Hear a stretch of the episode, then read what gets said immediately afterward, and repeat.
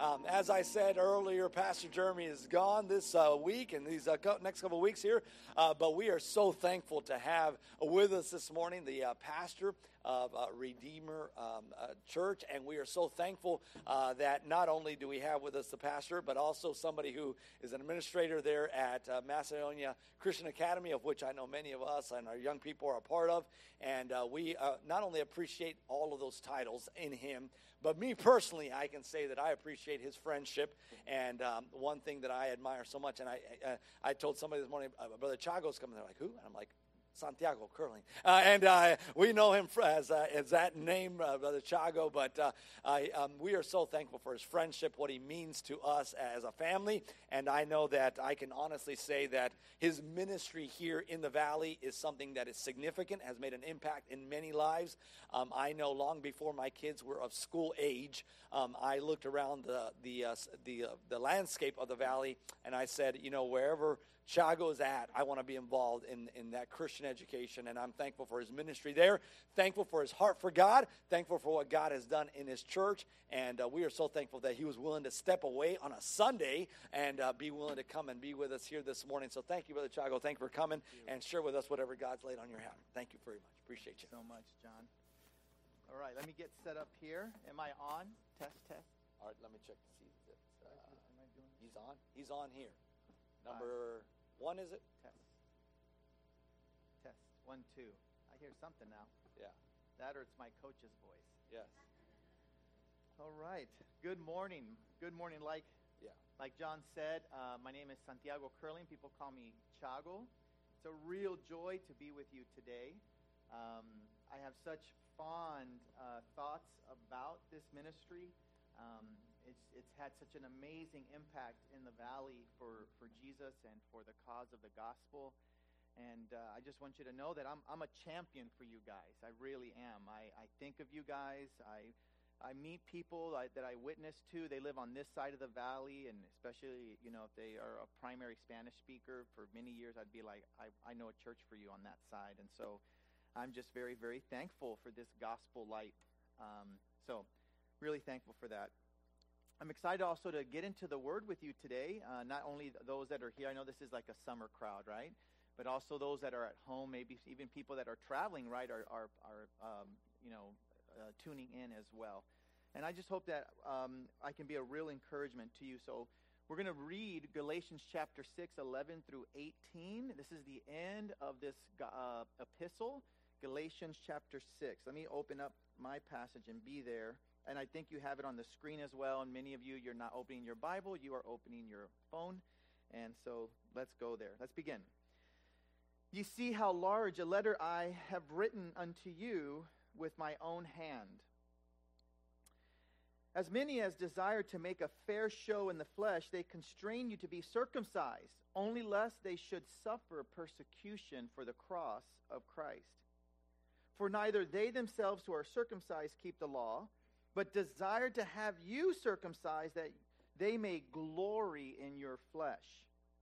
But God forbid that I should glory, save in the cross of our Lord Jesus Christ, by whom the world is crucified unto me, and I unto the world.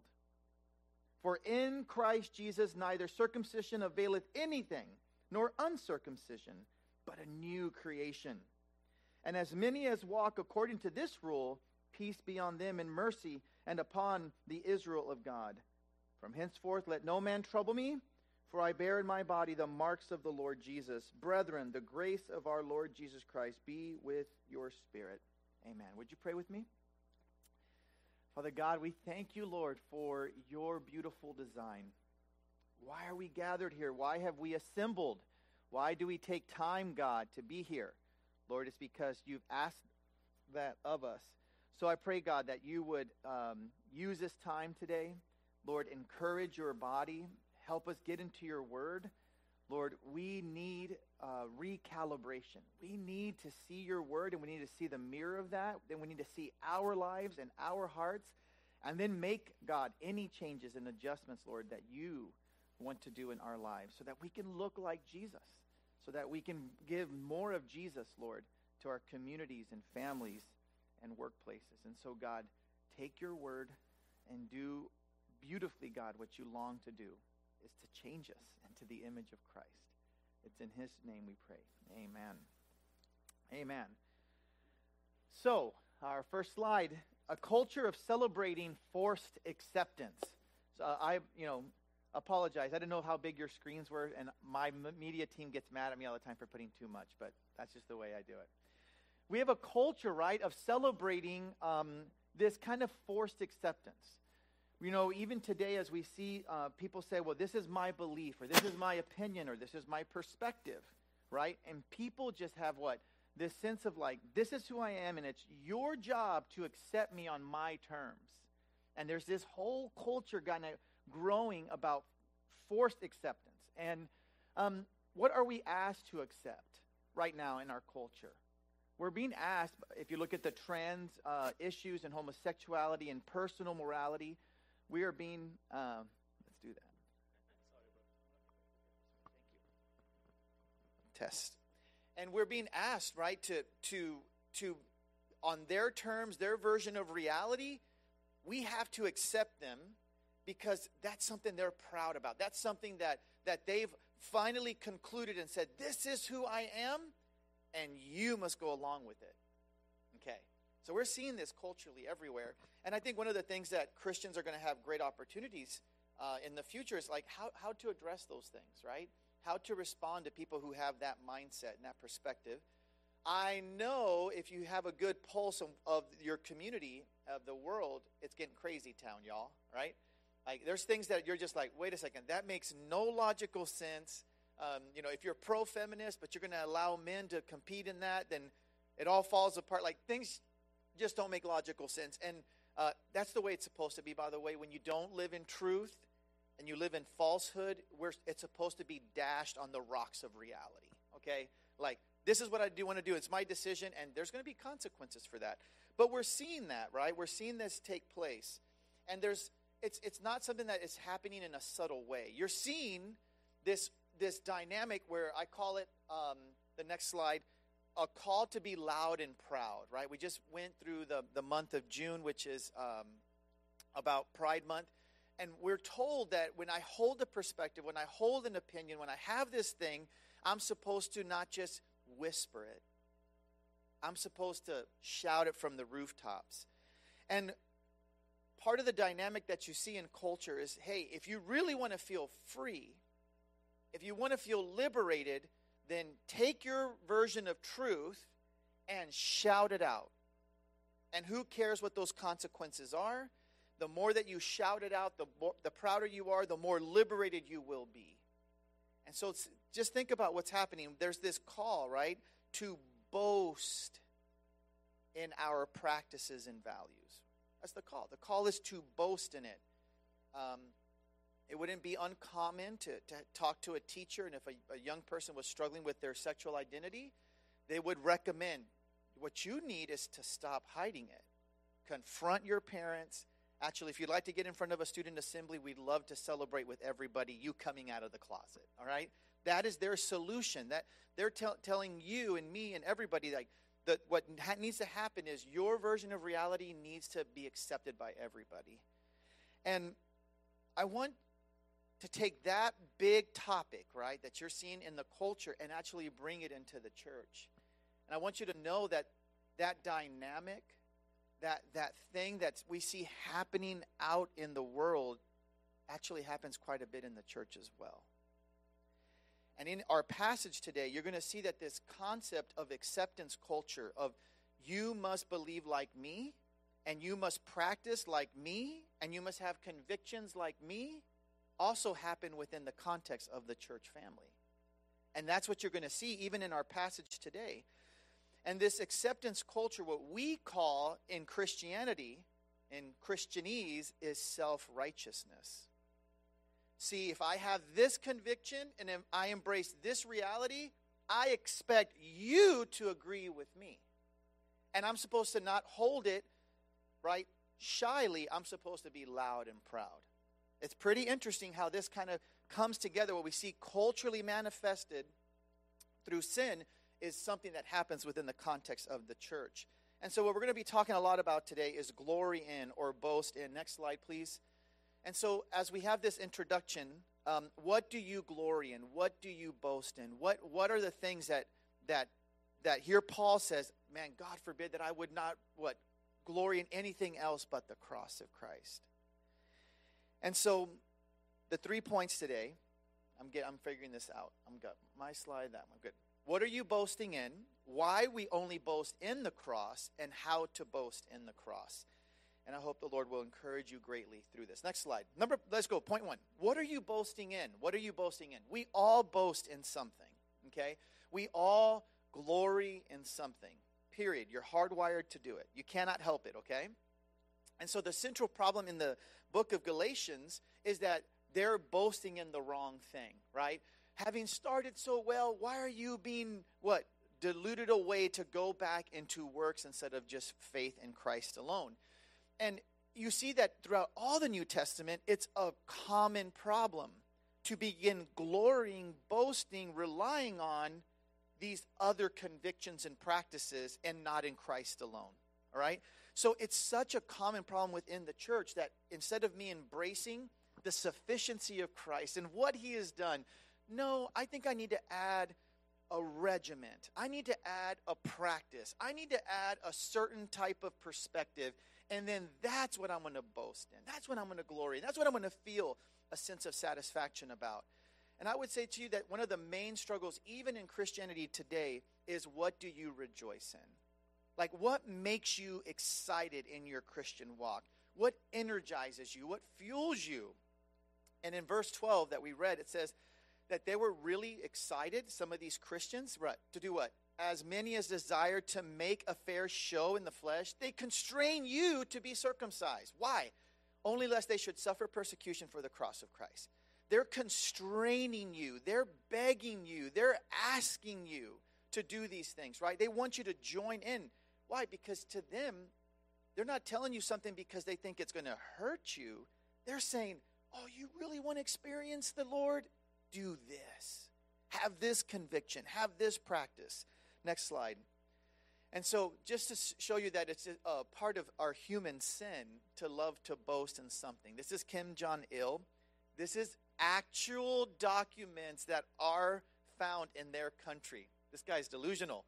He walked at three weeks, talked in eight months, wrote 1,500 books in the university, scored 300 in his first bowling game, made 11 hole in ones in his first golf game, was, was born under a double rainbow, and a new star appeared on the night of his birth.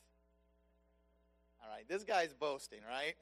I mean, I mean, how delusional is that? Next slide. And we don't want to live in that delusion, right? We don't want to be boasting in the wrong thing. So, we all boast in something.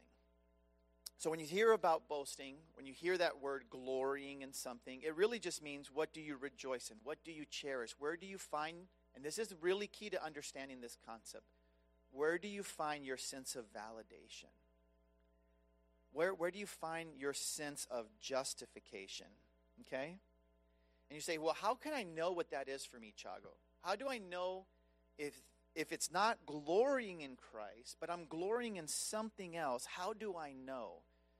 Well, when the chips are down, when you get hit in the gut, when something fails, when something doesn't turn out the way you've planned and worked and invested in, guess what happens? When the chips are down, where does your mind go to have a sense of it's all going to be okay? And wherever you go, y'all, is where you're putting your validation. And if it's not to Christ, and if it's not what's been accomplished for you on the cross, you're going to go and do it something like this I'm a good mom. You might fire me from my job. You might let me go, but you know what? I'm a good mom, and that makes me a somebody. Um, I might fail in a ministry. I might try something and it just falls apart. And you know what? I am a committed Christian. I read my Bible. I'm faithful. I pray. That makes me a somebody. And that's how you begin to unpack like, where do I put my boast? Where do I put me glorying in something? So, so, what does that look like for you? I don't know. Uh, that's something that you can assess as you pray and you think, like, where do I go for that? God, where, where do I ultimately, when, when the rug falls out and I fall flat on my rear end, where do I go? And I am a good dad. I've got great kids. I'm a disciplined person. You're glorying in the wrong thing. So, next slide. So, boasting in this way, this self exaltation, how does it kind of manifest itself? What does it look like, right? And I have three things just to kind of show you what they look like, kind of based on our passage. Number one, it looks like pride. Okay? It's this better than, all right? I've arrived, I know what I'm doing. It's marked by kind of judging others according to your standard and expectation. So when I am glorying in the wrong thing, when I'm boasting in the wrong thing, what it looks like is hey, you need to get your life together. Okay? So some of you are great parents, I'm sure, right? And I always think of parents that have their act together. I always go, what a blessing. Isn't God kind to you that you knew to put your kids on a schedule? That you knew to do family devotions, that you knew how to discipline without losing your mind. Isn't it nice that God graciously taught you some of these tools? Because I do a lot of family counseling, and someone comes to know Jesus, and they come in into my office and they talk to me, and they're just like, "We can't handle our kids." And I look at how they're raising their kids, and I go, "You're just raising the kids the way your parents raised you. You don't know any better." Una cachetada, right? I mean, or scream till you get control, or give them candy till they capitulate. Like, they don't know any better, right? And so what happens is if, if you have been blessed by God to know kind of how to raise your children más o menos, or menos que más, what you do is you begin to judge those other families that have their kids are chaos. But what you got to be thinking is like, hey, is that something now that you're boasting in? If if you're judging, you probably are. Because you think you figured it out. And you didn't. God was just kind to give you those tools. All right? So another one is the, the self-preservation. What does this kind of boasting manifest itself like in our life? Self-preservation. Verse 12 again is that concept. It's this path of ease. And you say, what, what is that? See, it's marked by this submission to comfort and convenience. It says that instead of glorying in the cross, they rather glory in their conviction. For them, it was circumcision. Why? Because it's just a lot easier to glory in that than the cross. Because the glory in the cross comes with the price. And there's certain expectations and there's certain things that now I have to do and live out in my life because I am boasting in the cross. And it says there that they were not willing to suffer for the cross. But guess what? If we go and hang on to circumcision, that is so much easier. And I'm going to tell you why in a little bit, why that is comfort and convenience. And so many times when somebody is really getting challenged or God is doing a work in a church, I'll notice, right? Okay, they're moving towards Jesus. You can see it. People are being convicted. There's repentance. There's growth. What do people do? Well, this way is hard. This way might mean I have to change my mind. This way means that I might have to ask forgiveness. This way means I might have been raised wrong on this one point. They don't want to suffer for the cross. You know what? I'm just going to go over here where it's all laid out, all the rules. It's just, everyone needs to perform one, two, three, and we're good to go. There's no suffering here. But to go towards Jesus is to go towards growth. it's to go towards change and to become more like Him. And so it's marked by this self preservation uh, idea. And thirdly, it's just full of his hypocrisy. In verse 13, it's just this disingenuous life. And what it's really going to do when you start to be boasting in the wrong thing, you're always going, you can't meet your own standard, just so you know. All right? And there it said in verse 13, if you can put that up, I don't know if you can throw that together. I don't know. Oh, come on now. For neither they themselves who are circumcised keep the law. They're telling everybody to do it, and they say, but they can't even be consistent themselves. All right? Now you have to live a life of hypocrisy.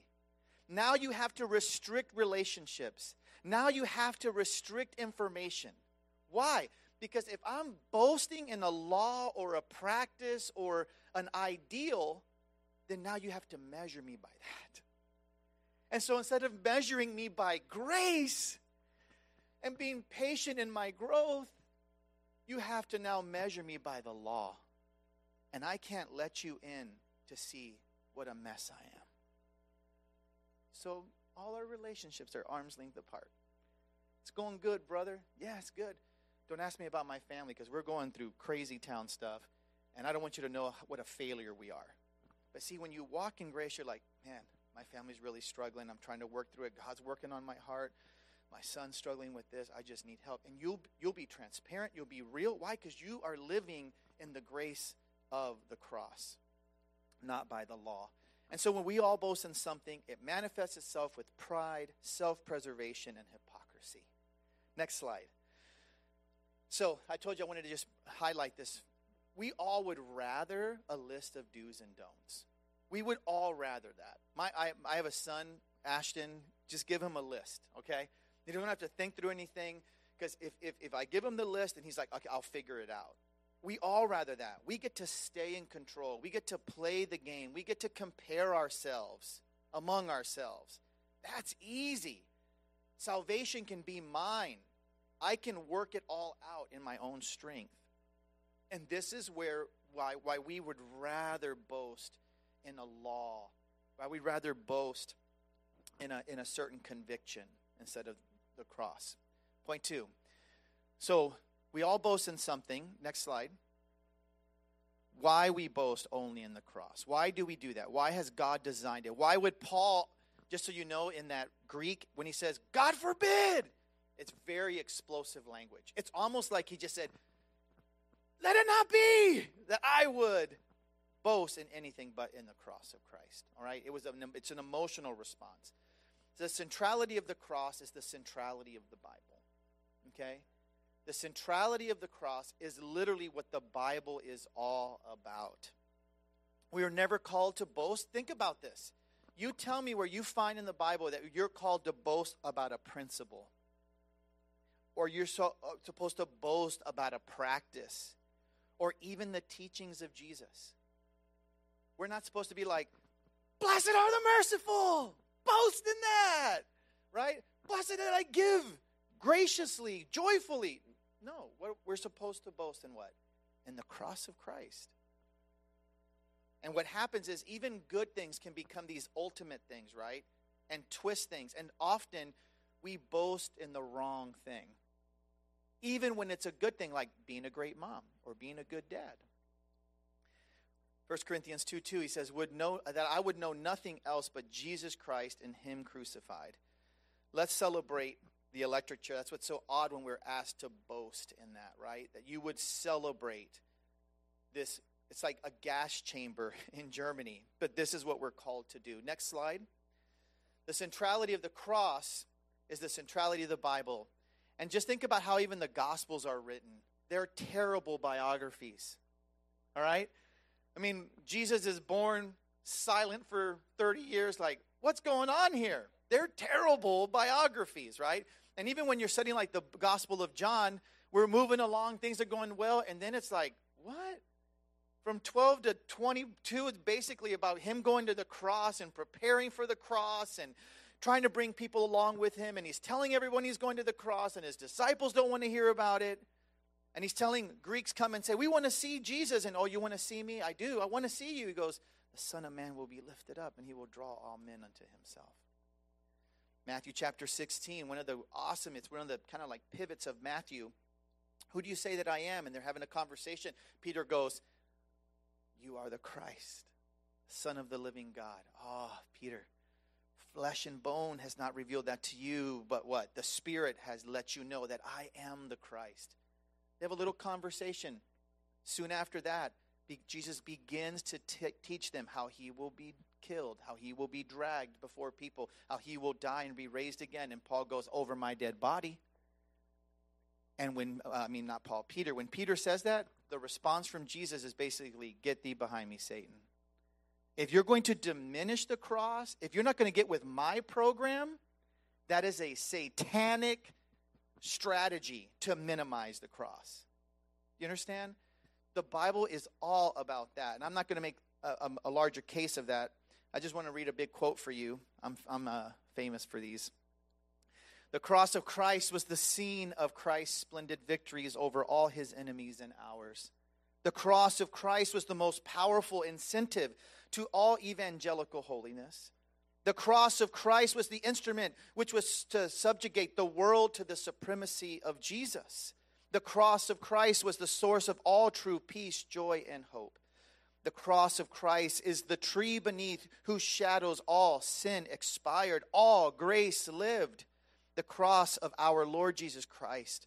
What a holy thrill these words produce in the heart of those who love the Savior. How significant their meaning, how precious their influence. Oh, the cross of Christ. This is what the Bible is all about.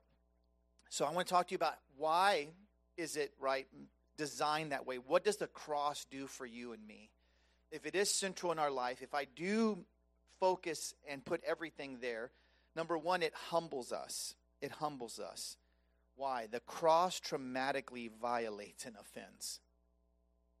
It really does. If you're just super comfortable with the cross and it's no biggie, I just don't think you're interacting the right way. The, the, the cross of Christ is the declaration throughout the universe that you are a horrible person. That you are so wicked, that you are so vile, that you are so depraved, that the only way to get you right is to slaughter the perfect Son of God. That's it. I get you right with God, the perfect, beautiful Son of God must be slaughtered on your behalf. And so the cross of Christ humbles us because it makes us wake up to reality that I am wicked, more wicked than I could ever imagine. The cross is the greatest declaration of your depravity. It's offensive because it is set against all schemes of self salvation. I'm going to wash my face. I'm going to get better. I'm going to be more disciplined. All of that goes away at the cross. Nothing in my hand I bring, only to the cross I cling. And so that is what happens at the cross. And how do I begin to boast? Why is it designed that I only boast in the cross? Because we need to be humbled so the grace of God can be activated in our life to bring us to reality. Next slide. You don't understand the doctrine of the cross. You never truly come to grips with it unless you feel the offense of it. Period. Until you feel the abject horror of what it took to purify you and me before a holy God, then it's not having the impact it should. All right? Next slide. How the cross works. Number two, it validates you.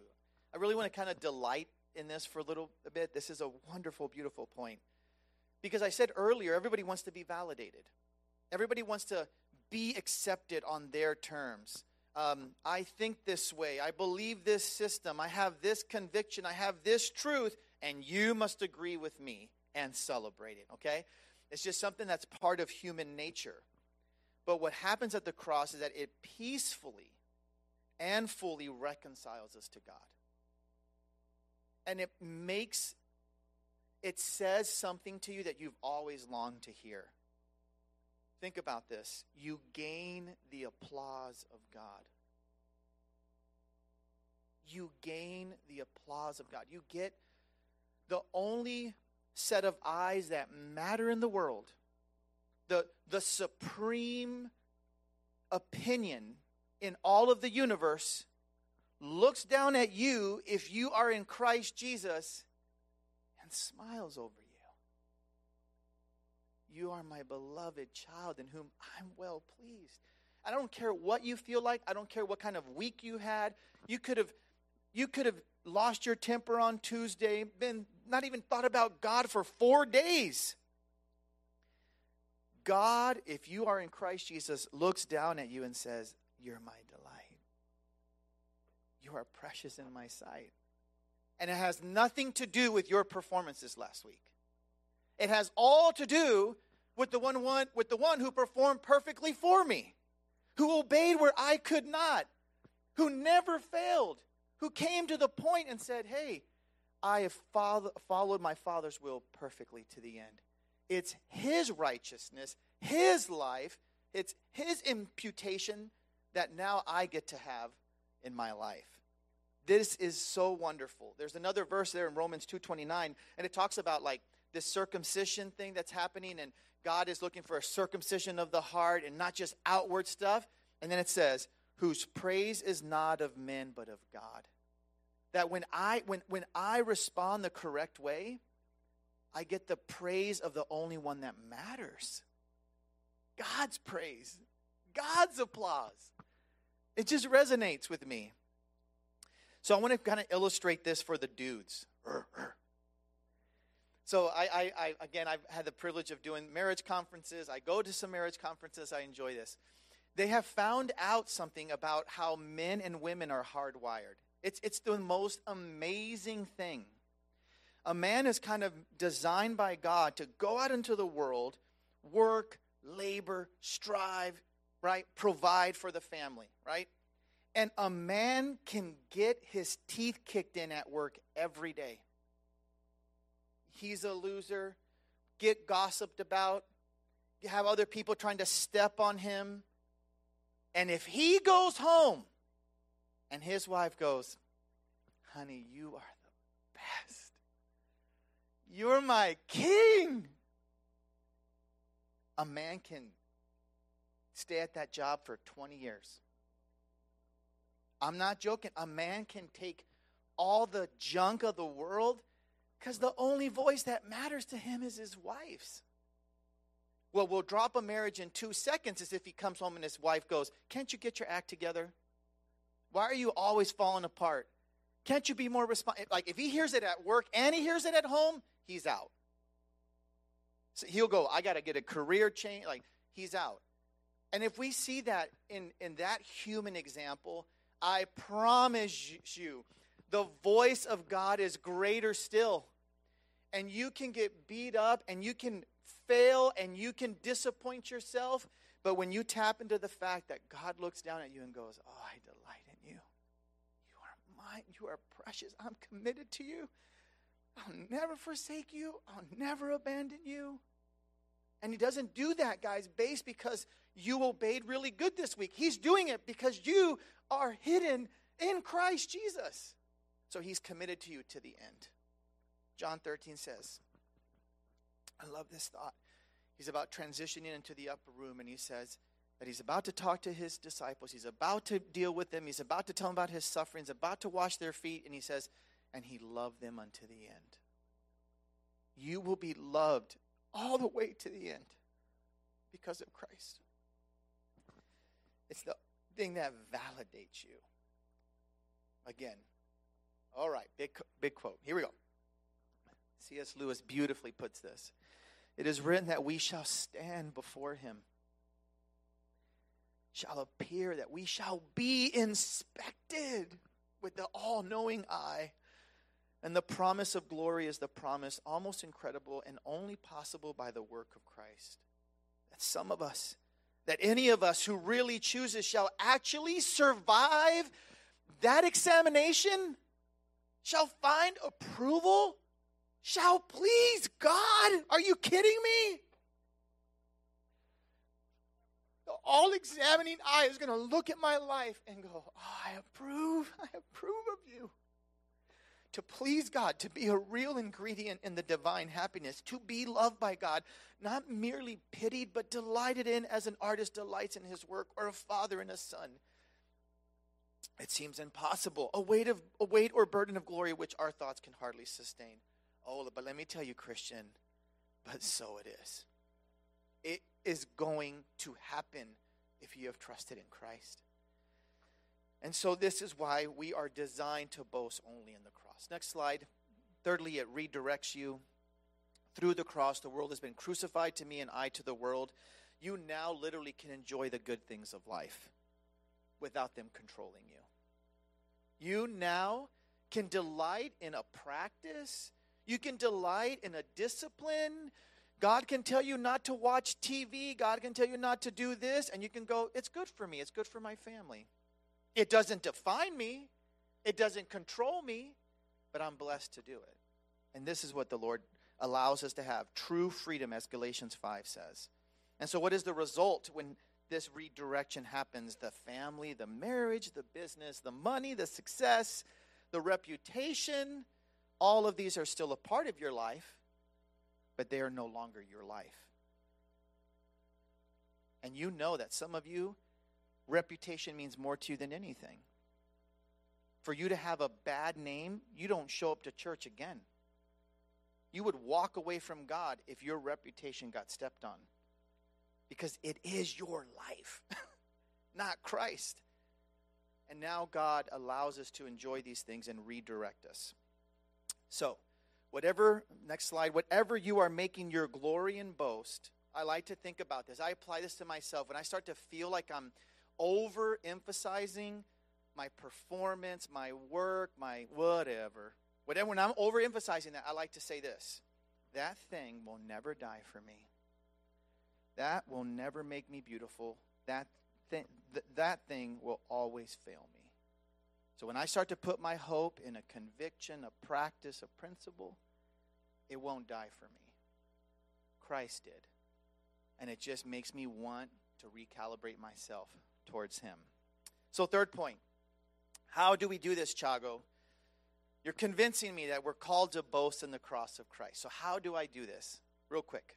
Number one, embrace your undeserving position. I'm not trying to make you guys feel like, you know, you should, you know, you know, be of low self-esteem. I'm not going there. But without connecting to this, you're never going to be able to boast in the cross of Christ. John Stott says, Only if we have humbled ourselves as hell deserving sinners shall we give up boasting of ourselves fly to the cross for salvation, and spend the rest of our days glorying in the cross. Don't resist the offense of the cross. It's, it wounds so it can heal. So there's a really cool practice about criticism. No one likes criticism, right? Josue, you're an amazing piano player. Really enjoyed your piano playing. I forgot I was going to say that at the beginning. I just love your style, todo.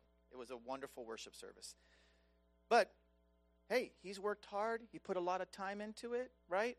And if I came and said, I'm going to be critical of your playing, I'm going to, can I give you three suggestions to do a better job, right? Van a lastimar poquito, right? It's going to hurt a little bit, okay? So, how do you handle criticism? Let me tell you how you take the cross and criticism and put them together. When someone comes up to you in this church and says, hey, I'm a little concerned, maybe the attitude or the tone you said that, or, you know, there was that misunderstanding and you kind of just gave me the silent treatment for three weeks and someone is exposing your sin to you or criticizing you, the, if you live in reality of the cross and of what the cross says about you and your wickedness and depravity and sin, your response should be, oh, that's all you think about when it comes to like my shortcomings and failings? There, I'm far worse than you think. Because the cross tells me I'm far worse than that. You mean a little bad attitude here, a little misunderstanding, that's nothing. I'm telling you, it will humble you and help you tremendously. The cross wounds so it can heal. Two, grow in your understanding of the cross. And what I mean by this is, guys, if you've not done this, if you've not really meditated, if you've not thought deeply about the cross, I'm really encouraging you to do that. Just think of how, how is it that every Sunday we can come in here and sing about the cross. Read hymns for over the last 1500 years, and it doesn't stop. It's just about the cross and what Jesus has done and what it's accomplished. There, it is so, so deep. Reconcile God's wrath with God's love. That was one of the things that just made me just like awaken to the beauty of the cross. I was like, oh my word, I'm connecting two things here the wrath of God He's holy and just, but how can He love me and be merciful? How do you do those two things together? Look through the lens of the cross. Mingle together is God's justice and mercy. So let me just give you like this one, just for fun. This is like a meditation thing. So the law is meant to be a blessing and a curse, right? So I'm going to use a very simple thing. You're driving, get to a stop sign, and you Stop. Good job, Lucy. Way to stop at the stop sign. You go through, the cop says, Good job, girl. She gets the blessing of the law. No ticket. Everybody's safe. You get home. No issues. No extra insurance. Then somebody else comes through, right? And they roll through that. Woo! They get pulled over. They get the curse of the law now on them. You owe me $150. Okay? And that law is over you until you pay it. Until what? Once you pay your debt, you get the blessing of the law again. You're a law abiding citizen. Then just think about this Jesus was always under the blessing of the law. Whatever was required of him, he did. Esteem others better than themselves, he did. Tell people what they would want to hear, but for their good, he did. Be misunderstood, respond with grace, he did. He lived under the full blessing of the law, never broke it once. And all of us who broke the law and live under its penalty, which is death, he took upon himself and says, I'll take the curse. Put me on a tree, because cursed is everyone who, put, who is placed on that tree. That's what I'm telling you when you need to learn to think deeply about the cross and what it what takes place on it. Next slide, please. Channel everything through the cross. Everything. Everything in my life, your life is blood bought. Everything. Not one thing that you have in your life came to you free. It was purchased on your behalf. Just channel the good things in your life the health, your skill set, your stability, your home. God shed his blood so you would have that. Guys, every bad thing that happens to you, channel it through the cross as well. Because of Christ, that means that every bad thing that happens to me, even my own sin, God can do what? Turn that for my good and his glory. Even what other people meant for evil against me, God goes, I can turn that for good. Guys, everything needs to be channeled through the blood of Christ. We boast our glory in what we find beautiful. Have you seen the beauty of the cross? And this gets really practical. I'm not going to preach on it, but um, Paul is making a really strong case throughout this. Galatians chapter 6, 1 through 3. If you see a brother who's at fault, you who are strong ought to bear infirm- for infirmities of the weak and so fulfill the law of Christ. Verse 3 Hey, be careful that you stay humble. Don't think you're something when you're nothing and deceive your own self. See how the cross of Christ all of a sudden makes you handle broken people? How do you handle annoying people? The cross of Christ will bring you practical tools to do that. Like literally, you'll be like, oh, I can't forgive this person. And then you think of Jesus and all he's done and go, I can forgive you. This person is such a wreck. They're such a mess. They're such a leech. And you're like, oh my word, I'm so pathetic. And all I get from Jesus is patience and gentleness, and he carries me along. I'm the wayward sheep. And so it gets very practical as you boast in the cross. So, in conclusion, in conclusion, next slide. What do you boast in? Oh, the wonder of the cross. I hope that we will be people that instead of boasting in our conviction or in my knowledge or in my perspective or even in my theology, that I will boast in the cross. The cross was the place of his greatest humiliation and the place of his greatest adoration. And Jesus gladly, for the joy set before him, went there. Put your focus on him. And I just want to meditate on these thoughts. On the cross, Jesus was jeered made fun of. It says in Mark that they wagged their fingers in his face so that we would get the applause of God. On the cross, Jesus was rejected so that we would be accepted. This is what we long for. We long for these things. We're hardwired. We see them happening in culture and they're going crazy over it. We are given this by Christ in this setting through the scriptures where all that we've ever desired, all the satisfaction, all the embrace is ours in Christ Jesus. And if we boast in the cross of Christ, I promise you it'll make you patient with people that are at different spiritual levels than you. It'll make you gentle with people who are still clinging, saying, Oh, we've got to hold on to this standard, this perspective. You, you know what? If you can't vote this way, then you must not be godly. And you're like, are you kidding me? And you'll be gentle with those people. You will. You'll just be gentle with them if you boast in the cross of Christ. And so, again, I say to you, in my last slide, what do you think and feel about the cross of Christ? My challenge is I hope that it begins to rise in your heart. I hope that you begin to appreciate, and so that if anything interferes with that, I mean, anything. You begin to find satisfaction in your marriage and in your performance and in your ministry and in your successes that you will echo with Paul. God forbid! No! I will glory in the cross of Christ. It's the only place I want to glory, the only one that matters for eternity. Successes come and go, families come and go, children don't turn out the way we plan. We're all designed to glory and boast in the cross of Christ. Brother John, would you come up, please? Father God, I just thank you, Lord, for your word. I thank you for, Lord, just the recalibration. That's what I use all the time that we need. This is what Sundays are so important because we're drifting. We start to put our hope in this, and our frustrations manifest themselves in these different ways. But God, you draw us back to yourself. You lead us, Lord, back to the thing that heals us and that we need. And Lord, we need the cross. We need that clarity. We need that focus, Lord, to, to help us, Lord, live in this very broken and difficult and hard world.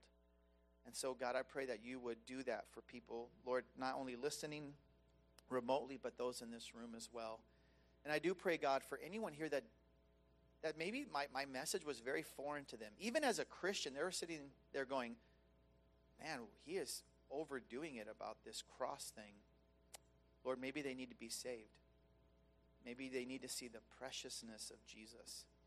So, God, would you save people even today, even, Lord, as we close, that they would put their hope and trust in Christ. In Jesus' name.